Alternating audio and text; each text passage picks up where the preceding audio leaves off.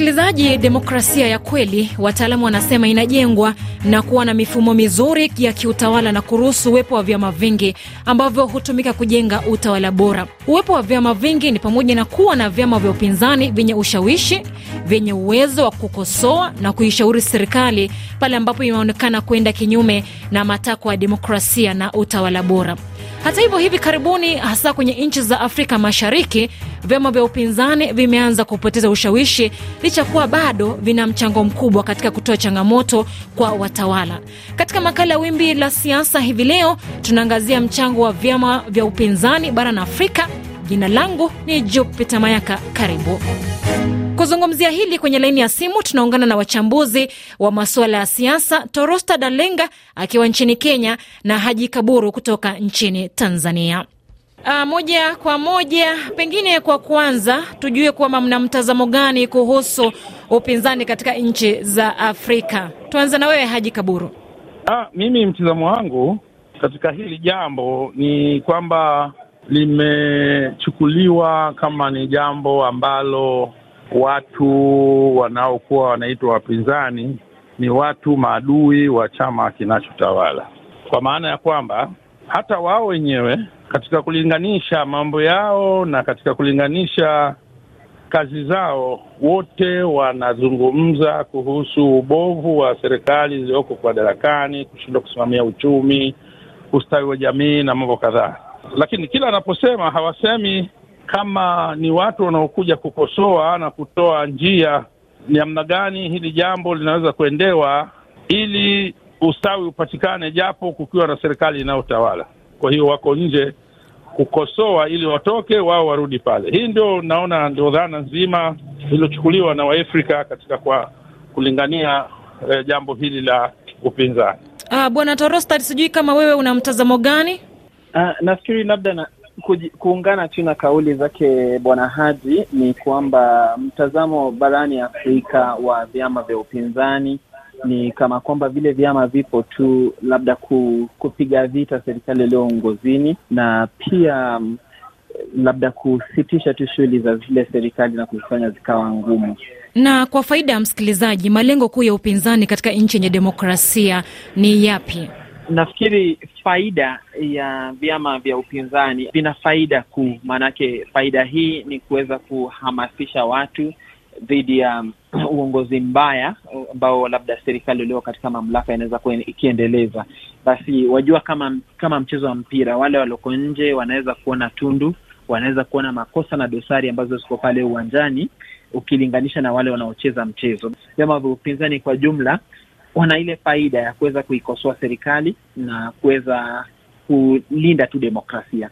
Kwako Bwana Haji, je, ukosefu wa upinzani una athari zipi katika nchi? Kwa kweli unaweza kuwa na athari za kinadharia kwamba kwa kuwa hakuna upinzani hakuna ukosoaji, lakini hiyo ni nadharia, kwa sababu hata vyombo vya upinzani katika kuendeleza demokrasia utakuta vyama vingi, kwa mfano katika vyama kwa nchi ambazo ziko hapa kwetu vyama vingi havina demokrasia vyenyewe, havina demokrasia wala hawaendeshi demokrasia iliyo halisi.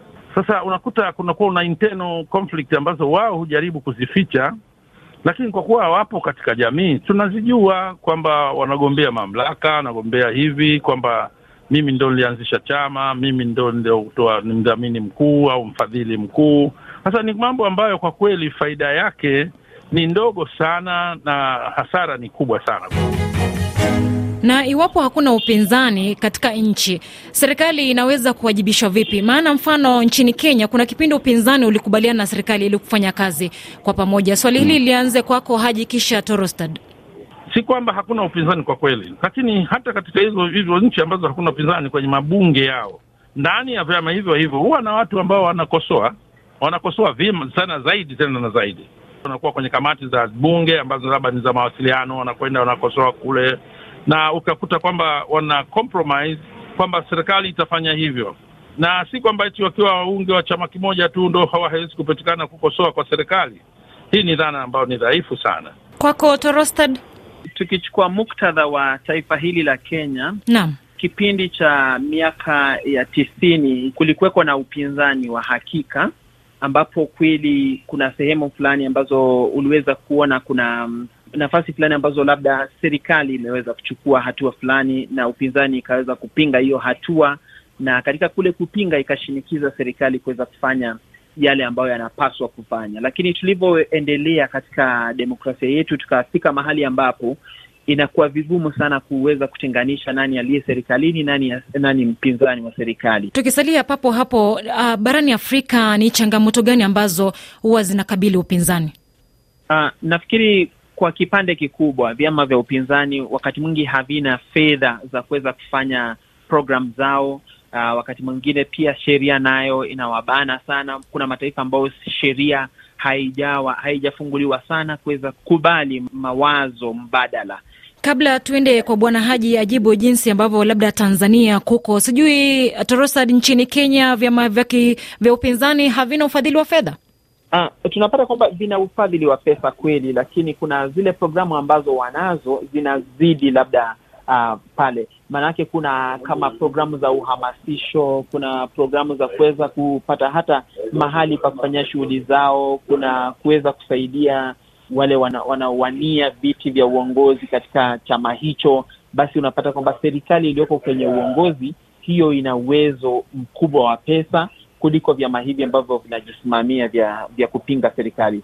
Nije kwako Bwana Haji Kaburu, uh, changamoto gani zinakabili upinzani barani Afrika? Uh, kwa kweli niseme kwa experience ya Tanzania changamoto hizi zinafanana, lakini uh, zinakuwa zinapishana kidogo kutoka nchi hadi nchi, lakini kiukweli na kiuhalisia changamoto wanazopata vyama vya kisiasa, hata kama vitapewa ruzuku ya kuweza, kwanza, kama tulivyosema, uongozi ndani ya vyama hii sio imara na wako kwa masilahi binafsi. Kwa hiyo zile pesa ambazo huletwa kwa ajili ya kama kama kama ruzuku ya kuendesha vyama hivyo, wao huzichukua na kuzitumia kwa miradi yao binafsi. Hili ndio changamoto kubwa ambayo mi naona kwetu hapa.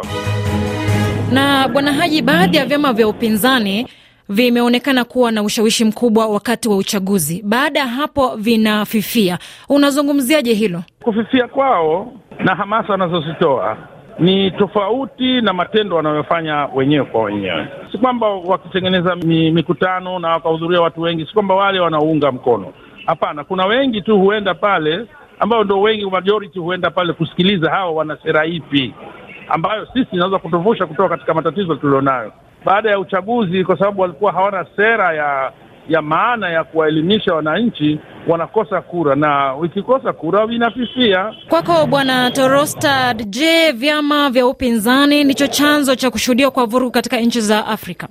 Si sawa, manake kuna ukosefu pia wa serikali zetu za Afrika, lazima tukubali hayo, na serikali hizo zinapokosea wakati mwingi huwa hazitaki kupingwa, na zinapopingwa basi kuna kule kuamrisha vikosi vya usalama kuweza kudhibiti hali na wanapodhibiti hali ndipo hapo vurugu zinapoanza. Kama labda tuseme, kwa mujibu wa katiba ya Kenya, kuna uwezo wa kuweza kukataa mambo fulani, kuna uwezo wa kuandamana na mambo kama hayo. Na labda kwa kumalizia tu, niende kwa Haji Kaburu, katika siku za usoni, hatma ya upinzani barani Afrika itakuwa imefifia au kuimarika? Kwa kweli inaendelea kufifia kwa kasi sana kwa sababu utaona kwa mfano kama alivyosema mwenzangu hapo Kenya, kwenye kinyang'anyiro hicho cha uchaguzi, wengine wakashinda kwenye kwenye majimbo ambayo walikuwa wametolewa kwa vyombo vingine, lakini ilipokwisha uchaguzi wote walijielekeza kwenye serikali, kwa sababu kule wakifanya kazi na serikali ile ndio watapata nafasi ya kurudisha pesa walizozitumia kwenye kampeni na hivi na vile, na kufanya kazi hiyo, kazi yao kuwa rahisi sana. Bwana Torostad, hatima ya upinzani barani Afrika itakuwa imefifia ama kuimarika katika siku zijazo? Sema kweli, kila uchao hapa barani Afrika na haswa katika mataifa ambayo sisi tumeweza kuishi kama taifa letu hili, tunapoelekea, nafikiri itakuwa ni vigumu sana kuweza kustahimilisha upinzani ambao una uwezo wa kuweza kurekebisha dosari zilizoko katika ulingo wetu wa kisiasa. Basi kwangu mimi sina matumaini zaidi, ninavyoona mimi naona inazidi kufifia kila siku. Msikilizaji, na kufikia hapo ndio tunatamatisha makala ya Wimbi la Siasa kwa juma hili. Shukran kwa Torosta Dalenga, mchambuzi wa masuala ya siasa akiwa nchini Kenya, na Haji Kaburu kutoka nchini Tanzania. Hadi wiki ijayo, ulikuwa nami Jupiter Mayaka.